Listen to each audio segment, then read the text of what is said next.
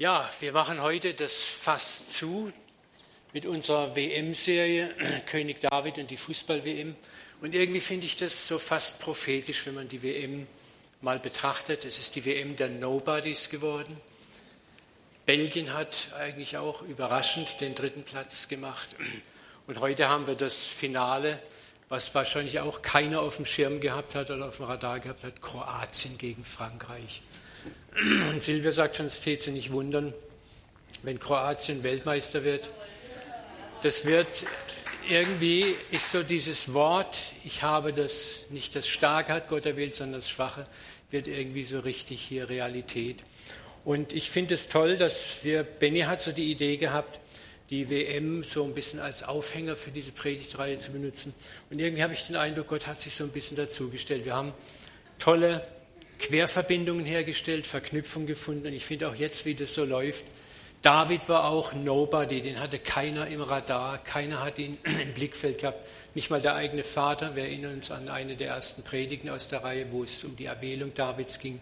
Alle Söhne waren im Haus, als der Prophet kam. Nur David, den hat keiner im Radar gehabt, den hat man auf dem Feld gelassen. Und der war es aber, ne, der Nobody.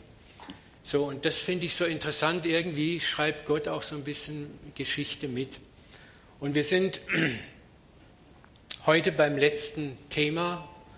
Und das Thema heißt, wir sind schon Weltmeister.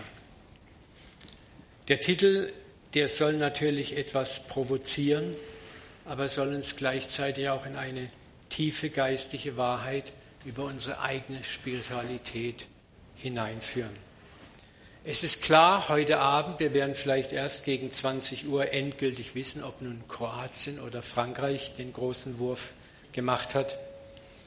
Und obgleich uns die Weltmeisterschaft viel Inspiration geliefert hat, die geistlichen Themen des Lebens Davids näher zu betrachten, gibt es doch einen ganz, ganz großen Unterschied von der Weltmeisterschaft zum Reich Gottes, wie Ergebnisse im Reich Gottes und vor allem Berufungen zustande kommen.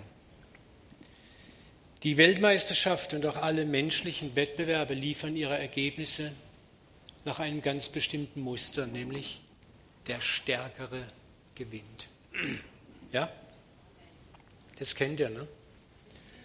Und wenn wir mal genau hinschauen, dann ist unser ganzes Leben, unser ganzes menschliches Leben ist auf dem Muster Gewinner und Verlierer aufgebaut. Es gibt Gewinner und es gibt Verlierer. Dieser unselige Dualismus, Gewinner und Verlierer. Da gibt es dann diese Sprichwörter, jeder ist seines Glückes Schmied, kennt ihr alle, ne? Oder die etwas christliche Version, hilf dir selbst, dann hilft dir Gott. Und das zeigt, wie tief das Muster des Überlebenskampfes, des sich selber Hocharbeitens und eigentlich alles selber und alleine zu tun, in unsere Existenz eingebrannt ist. So, da seht ihr auch mal das Bild, ne, der Winner und der Verlierer, das ist so nah beieinander. Und ich muss sagen, leider ist auch das Christentum, oder sagen wir weite Teile des Christentums, durch diese menschliche Prägung, der Stärkere gewinnt, unter die Räder gekommen. In weiten Teilen ist das Christentum, der christliche Glaube zu einem persönlichen Wettlauf um die Gunst und Liebe Gottes entartet. Wir rennen, wir jagen, wir machen, wir hetzen, um bei Gott anzukommen. Der Weg zum Himmel und zur Berufung wurde in weiten Teilen des organisierten Christentums zu einem Hindernislauf, den der Willenstärkste, der disziplinierteste und der hingegebenste gewinnt. Und die anderen bleiben auf der Strecke. Es ist leider so, dass das Wort Gnade oft einen verdächtigen und schalen Beigeschmack bekommen hat und sehr, sehr viel von seiner skandalösen Urbedeutung und seiner simplen Herrlichkeit eingebüßt hat. Weil in uns Menschen, auch in uns Christenmenschen, nachdem wir Christen geworden sind, ist etwas, das es nicht wirklich annehmen kann, dass da etwas ist, was wir völlig unverdient und trotz zigfachem Versagen geschenkt bekommen. Gnade, Liebe, Annahme. Wie es Marco vorhin so schön in seinem Worship immer wieder ausgebracht hat. Unser Evangelium hat einen schalen Beigeschmack bekommen, der hat auch einen Namen. Es ist das sogenannte Ja-Aber-Evangelium. Ja, Gott liebt dich, aber ja, Gott vergibt dir, aber. Ja, Gnade erlöst dich, aber. Lass das mal auf dich wirken. Ne? Ja, aber. Und dieses Ja-Aber-Evangelium ist schön, ich habe es schon ein paar Mal gesagt, in den ersten fünf Minuten, wenn man es hört, so lange, bis das menschlich-religiös Kleingedruckte nachgereicht wird. Und dann sind wir wieder da, wovor wir eigentlich erlöst sein wollten. Im eigenen Kampf um Liebe, Annahme, Gnade, Erlösung, im Wettlauf um die Gunst und Liebe Gottes. Und diese Art des Glaubensverständnisses führt oft auch innerhalb des Christentums oder christlicher Gruppen, Gemeinschaften zum gegenseitigen Vergleichen. Wir vergleichen uns, wir beurteilen uns, wir schaffen Kategorien, heilig, unheilig, hingegeben, nicht hingegeben. Oder es führt uns in Selbstgerechtigkeit. Ich bin besser als die anderen. Und es führt dazu, was Nietzsche damals sagen ließ, die Christen sollten erlöster aussehen. Das ist jetzt vielleicht tough, aber das ist mal so eine kleine Bestandsaufnahme. Ich bin jetzt 38 Jahre Christ und es ist das, was ich oft sehe. Und Gott sei Dank, Gott sei Dank ist das Wesen unseres himmlischen Vaters, wie wir es heute Morgen auch in der Worship-Zeit gehört haben, ein völlig anderes. Und seine Pläne mit uns Menschen sind auch völlig, völlig anders. Ich möchte schon mal ein bisschen vorgreifen. Wir existieren nicht, um jemand vor Gott zu werden. Du existierst nicht, Gott hat dich nicht geschaffen, um jemand vor ihm zu werden. Wir existieren, um zu erkennen, wer wir bereits vor Gott sind. Wir existieren nicht, um Gott zu beweisen, dass wir seiner Liebe würdig sind. Wir existieren, um zu erkennen, dass wir bereits würdig und geliebt sind. Und das ist ein Riesenunterschied. Das ist ein Riesenunterschied. Und wenn wir das im Herzen richtig haben, dann kommt auch eine andere Lebensmotivation aus uns raus. Ah, das habe ich noch nicht. Ich lese es einfach mal vor.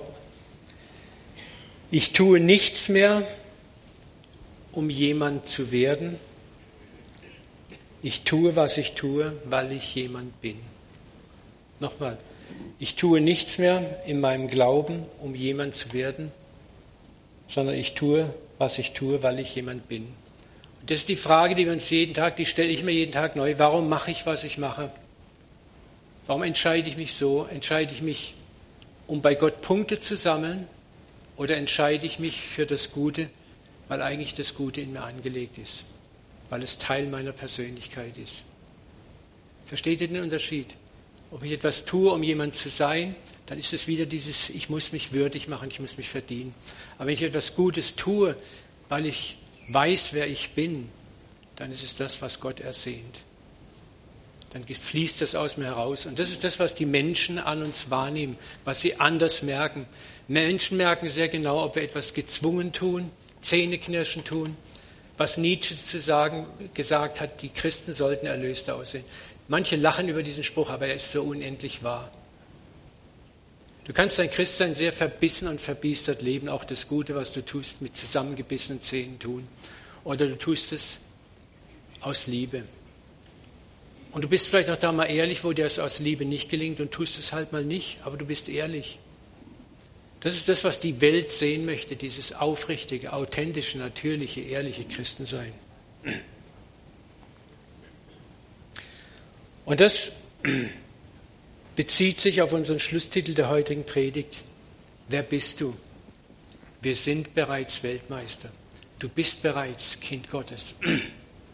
Du bist bereits ein weltmeisterliches Kind Gottes, ein Sohn, eine Tochter Gottes. Du wirst es nicht erst. Du bist nicht in einem Wettlauf, das zu werden. Du bist es bereits. Das führt uns nun zurück zu David, bei dem wir nach wie vor bleiben möchten. Wir sind bereits Weltmeister und ich möchte uns die Frage stellen, Wann hatte David sich für die Königswürde qualifiziert? Oder was hat er dafür getan? Denk mal nach für dich so ein bisschen. Vielleicht lässt du auch mal das, was du gehört hast, Revue passieren in den letzten Predigen. Wann hat sich David für die Königswürde qualifiziert oder was hat er dafür getan? Ich möchte uns mal dazu ein paar Gedanken aus dem Alten Testament nahebringen. Schauen wir uns mal einige Texte an. Da kriegt der Prophet Samuel den Auftrag von Gott, füll dein Horn mit Salböl im 1. Samuel 16.1. Mache dich auf den Weg, ich schicke dich zu Isai von Bethlehem, weil ich, ich Gott, mir einen seiner Söhne als König ausgesucht habe. David lief ich den ganzen Tag mit einem Schild rum, hey, ich bin als König geeignet. Hallo, siehst du mich da oben? Ich hätte Borg. Sondern Gott hat ihn gesehen. Er hat ihn erwählt. Das wird deutlich im Psalm 139, ein Psalm Davids. Als ich im Verborgenen Gestalt annahm, kunstvoll gewirkt in den Tiefen der Erde. Er sieht sich nicht nur im Mutterleib, sondern er sieht sich schon da, wo Gott den Menschen aus der Erde gemacht hat. Was ist dieses großartige Bekenntnis, als Gott den Menschen machte? Was sagte Gott? Nee, vorher. Lasst uns Menschen machen, ein Bild dem unseren gleich. Du bist schon von Anfang an, als Gott im Sandkasten bastelte, war deine Berufung, nach dem Bild Gottes geschaffen zu werden. Und glaub mir, Gott macht keine Fehler. Er macht keine Fehler. Er baut nicht etwas, sagt, oh Gott, was habe ich da gemacht? Gott sagt, oh Gott. Als ich im Verborgen Gestalt nahm, kunstvoll gewirkt in den Tiefen der Erde, war ich nicht unsichtbar für dich. Schon dort sah Gott den David. Schon da sah Gott dich und dein Leben. Schon dort hat er dich kunstvoll in Adam bereitet. Schon dort warst du Weltmeister.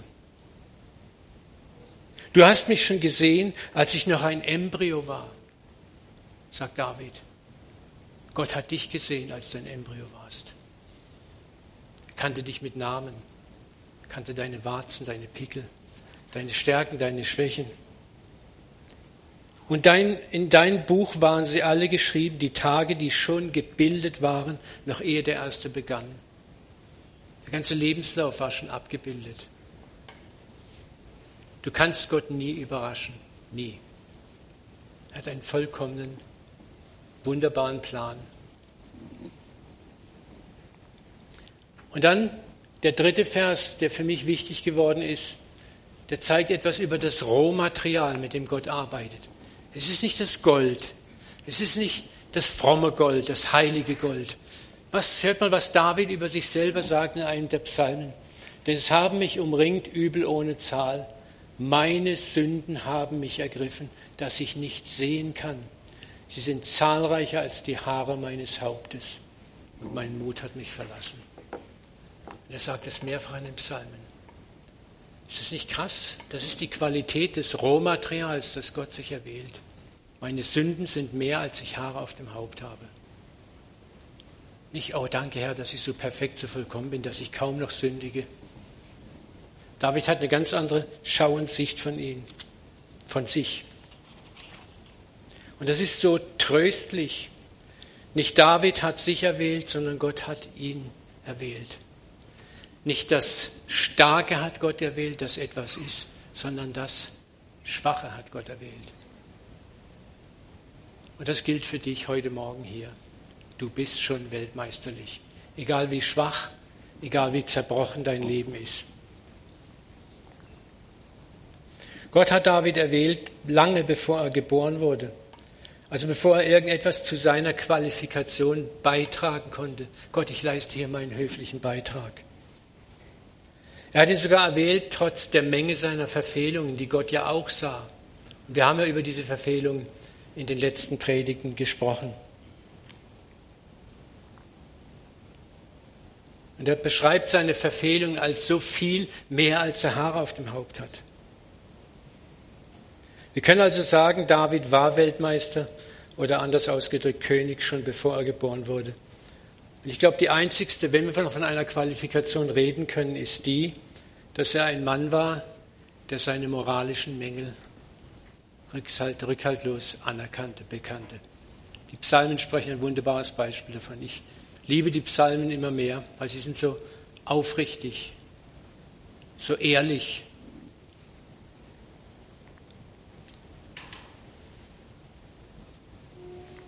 Und es ist exakt das Level, das Lebenslevel, auf dem Gott uns haben möchte, wo er uns auch hinführt. An dem Punkt, wo wir erkennen, auch in unserem geistlichen Leben, ich schaffe es nicht. Es ist alles Gnade. Auch meine moralische Transformation in diesem Leben ist gleich Heiligung, meine ich damit, ist Gnade. Der das gute Werk in dir begonnen hat, der wird es auch zu Ende bringen.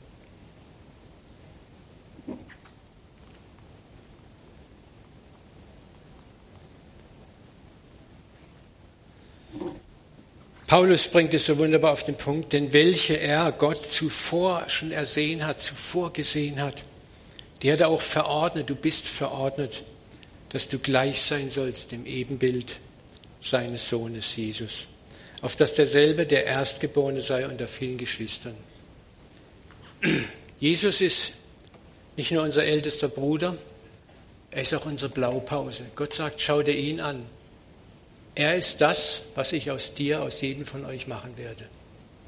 Wenn ich mit euch fertig bin, seid ihr alle so wie Jesus. Ja? Er hat uns verordnet, dass wir gleich sein sollen dem Ebenbild, dem perfekten Abbild seines Sohnes, damit er der Erstgeborene ist unter vielen Geschwistern. Das ist so tröstlich für mich auch zu wissen, zu sagen, das werde ich mal sein, wenn Gott mit mir fertig ist. So wie Gott David als König erwählte, bevor er geboren war, trotz seiner moralischen Ecken und Kanten, so hat er dich und mich gefunden. Er hat dich gefunden. Er hat deine blinden Augen für ihn sehend gemacht.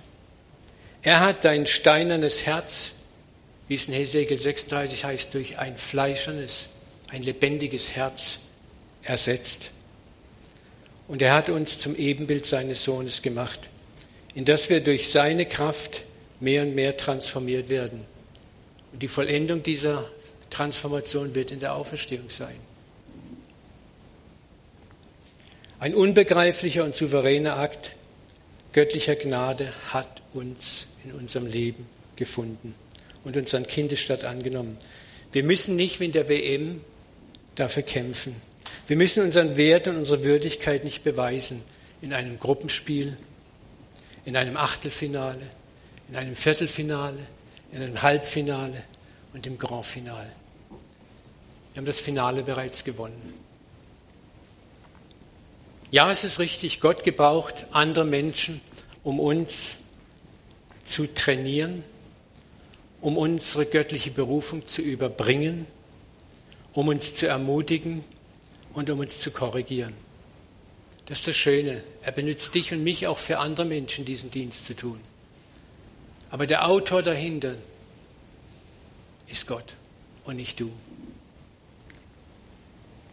Es ist immer Gott, der souverän durch Menschen, durch uns arbeitet. Aber es ist immer sein Geist, der uns transformiert, also verändert, der uns rettet, der uns erleuchtet, der uns zum Sehen bringt und es ist nicht die Überredungskunst und die moralische Manipulation von uns Menschen. Und das müssen wir uns immer wieder neu vor Augen führen. Du kannst keinen Menschen überreden zum Glauben. Dann hast du ein Produkt verkauft. Und das hält so lange, bis jemand mit besseren Argumenten kommt.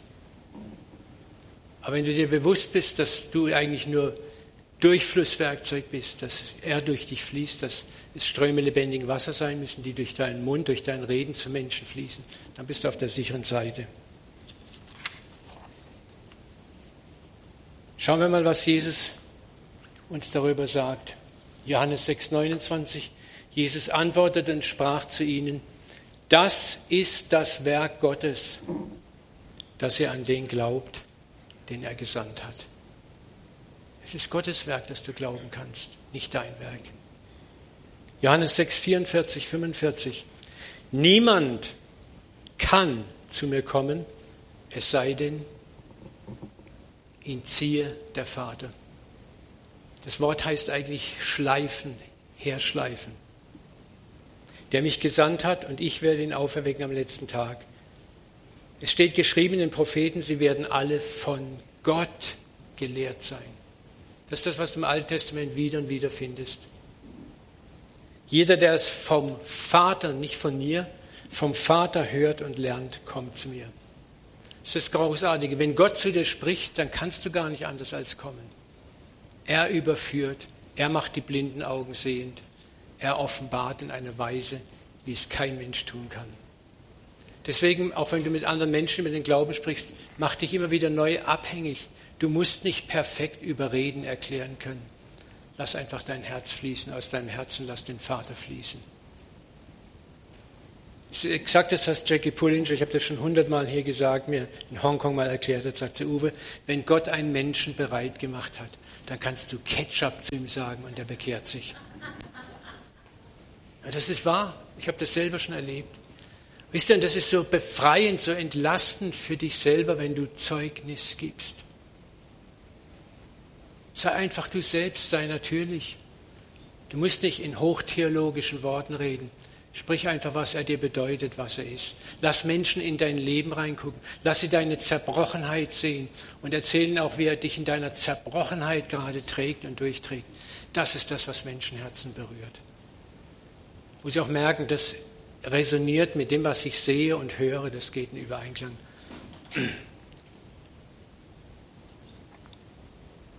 Epheser 2,10 Denn wir sind sein Werk Du bist sein Werk.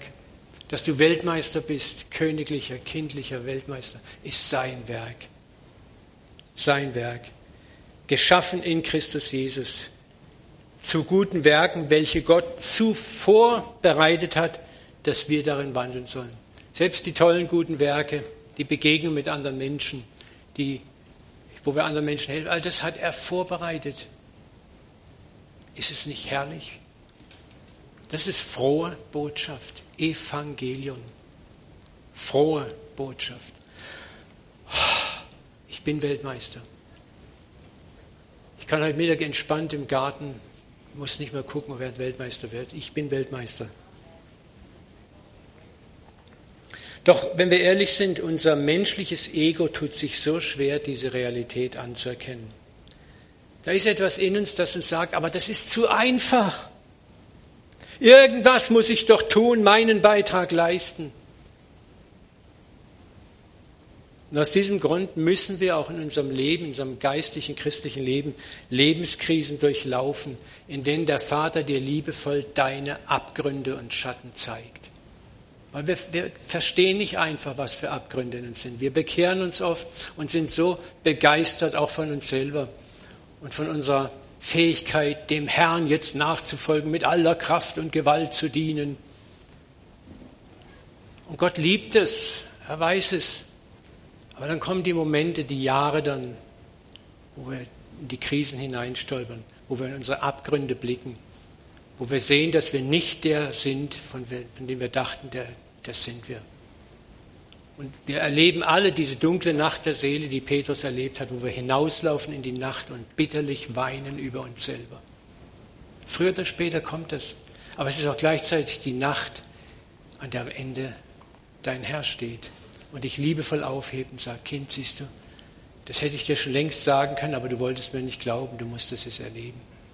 Und er hebt dich auf, klopft dir den Staub aus dem Kittel, reinigt dich von deiner Schwachheit und sagt, jetzt geht's richtig los. Jetzt gehen wir ans Werk. Wenn du der eins zurechtgekommen bist, dann kannst du deine Brüder stärken. Und so war es auch bei David. Wir haben das ja gesehen, diese, diese Jugendzeit, voller Power, voller Energie. Ich schlage den Goliath tot. Was sind das für Feiglinge? Ich mache ihn nieder, ich mache ihn fertig. Von einem Sieg zum anderen. Das ist dieses am Anfang losmarschieren. Das ist schön, das ist toll und Gott stellt sich auch dazu. Aber dann kommt die Zeit der Zerbrüche, des Versagens. Mord, Ehebruch, Volkszählung und was nicht alles. Aber sein Sieg kam dann, als er seine Schwäche annahm und Gottes Gnade bedingungslos vertraute, was in den wunderbaren Bußpsalmen so herrlich zum Ausdruck kommt. Für mich ist der absolute High-Peak, der Höhepunkt in Davids Leben, jener Moment, als der Prophet Nathan zu ihm geschickt wird, wo David schon in den Jahren, in die Jahre gekommen ist. Er möchte noch einen letzten großen, eine letzte große Duftmarke setzen, den Herrn und sein Haus bauen, den Tempel bauen. Und er hat schon alles vorbereitet. Und jetzt gerade wenn wir älter werden, dann möchten wir noch mal eine Duftmarke setzen. Wir möchten noch mal richtig es knallen lassen. Und dann kommt der Prophet und was sagt er zu ihm?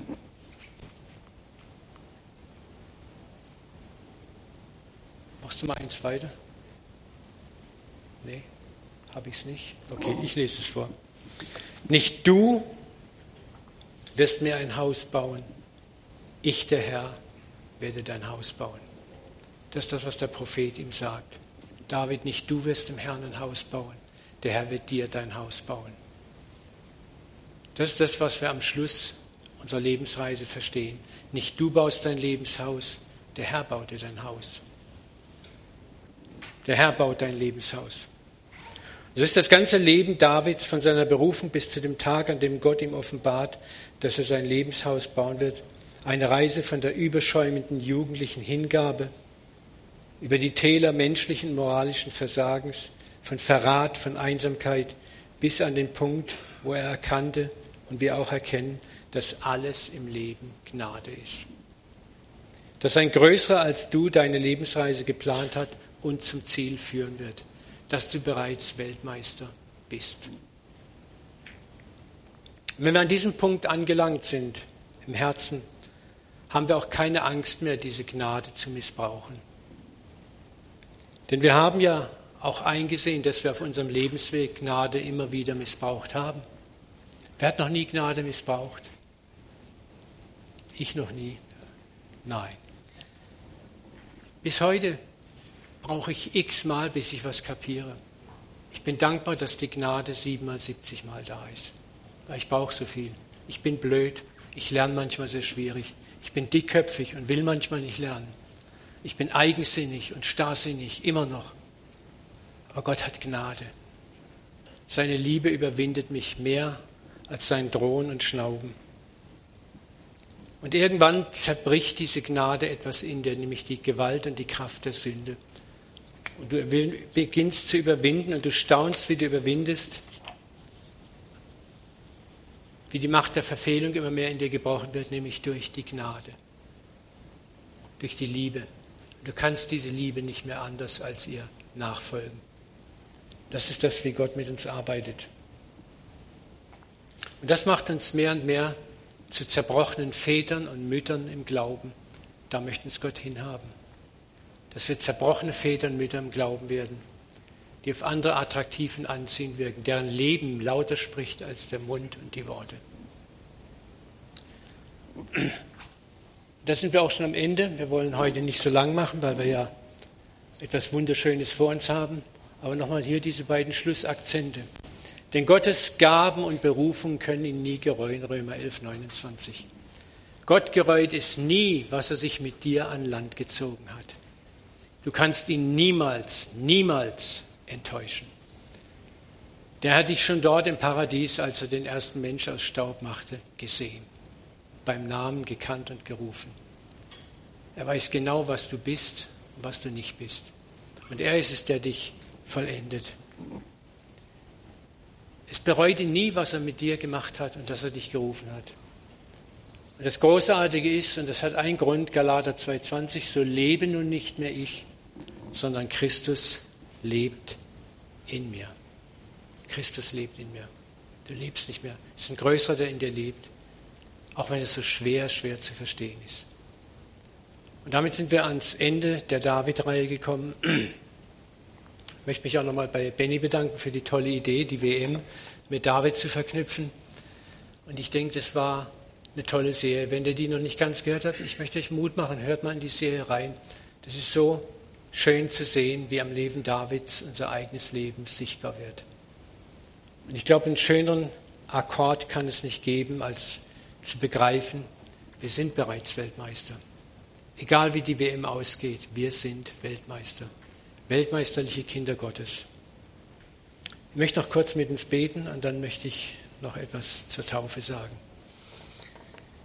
Vater, wir danken dir für das Wort, auch wenn es kurz war, aber ich danke dir so sehr, dass wir weltmeisterliche Kinder Gottes geworden sind durch Gnade allein. Danke, dass du stark genug bist, das gute Werk, das du in uns angefangen hast, zu vollenden. Danke, dass es diese ungebrochene Liebe ist, die du zu uns hast. Diese skandalöse Güte, die uns überwindet. Dieses skandalöse Vergeben, immer wieder neu vergeben. Das wir manchmal so gar nicht fassen können.